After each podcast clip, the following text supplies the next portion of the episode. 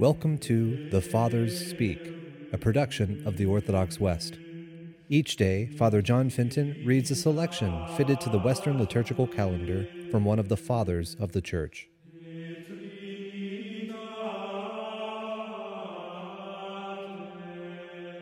From a sermon by our Father among the Saints, John Chrysostom.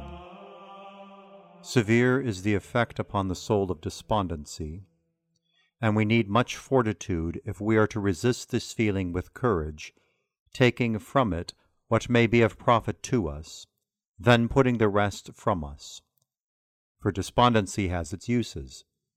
For when we commit wrong, ourselves or to other men, then it is truly a good thing to grieve.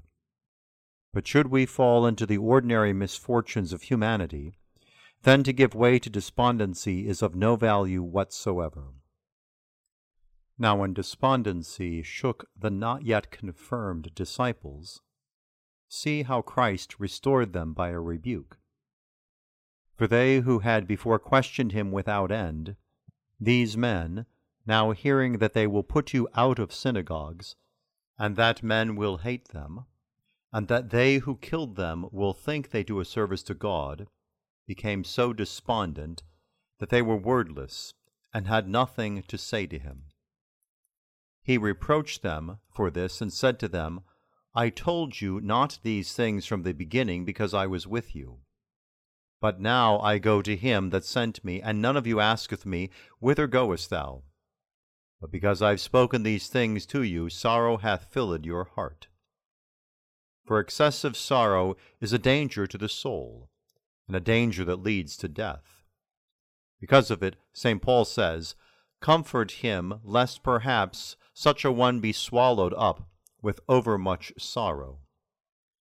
It was no small consolation to them that our Lord knew the depth of their despondency, for they were out of their minds with anxiety because of his going from them, and also through fear of the terrible things that were to come.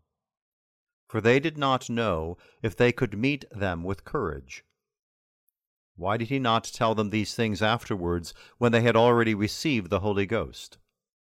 that you may learn how extremely worthy they were. For if they did not turn away, though yet unstrengthened by the Holy Spirit, overwhelmed though they were with sorrow, consider what they would be when filled with grace. For had they then heard these things and stood firm, we would have said all this was due to the Holy Spirit. Yet now it is the fruit entirely of their own mind showing clearly how great was their love of Christ, who is now testing their yet untried spirit.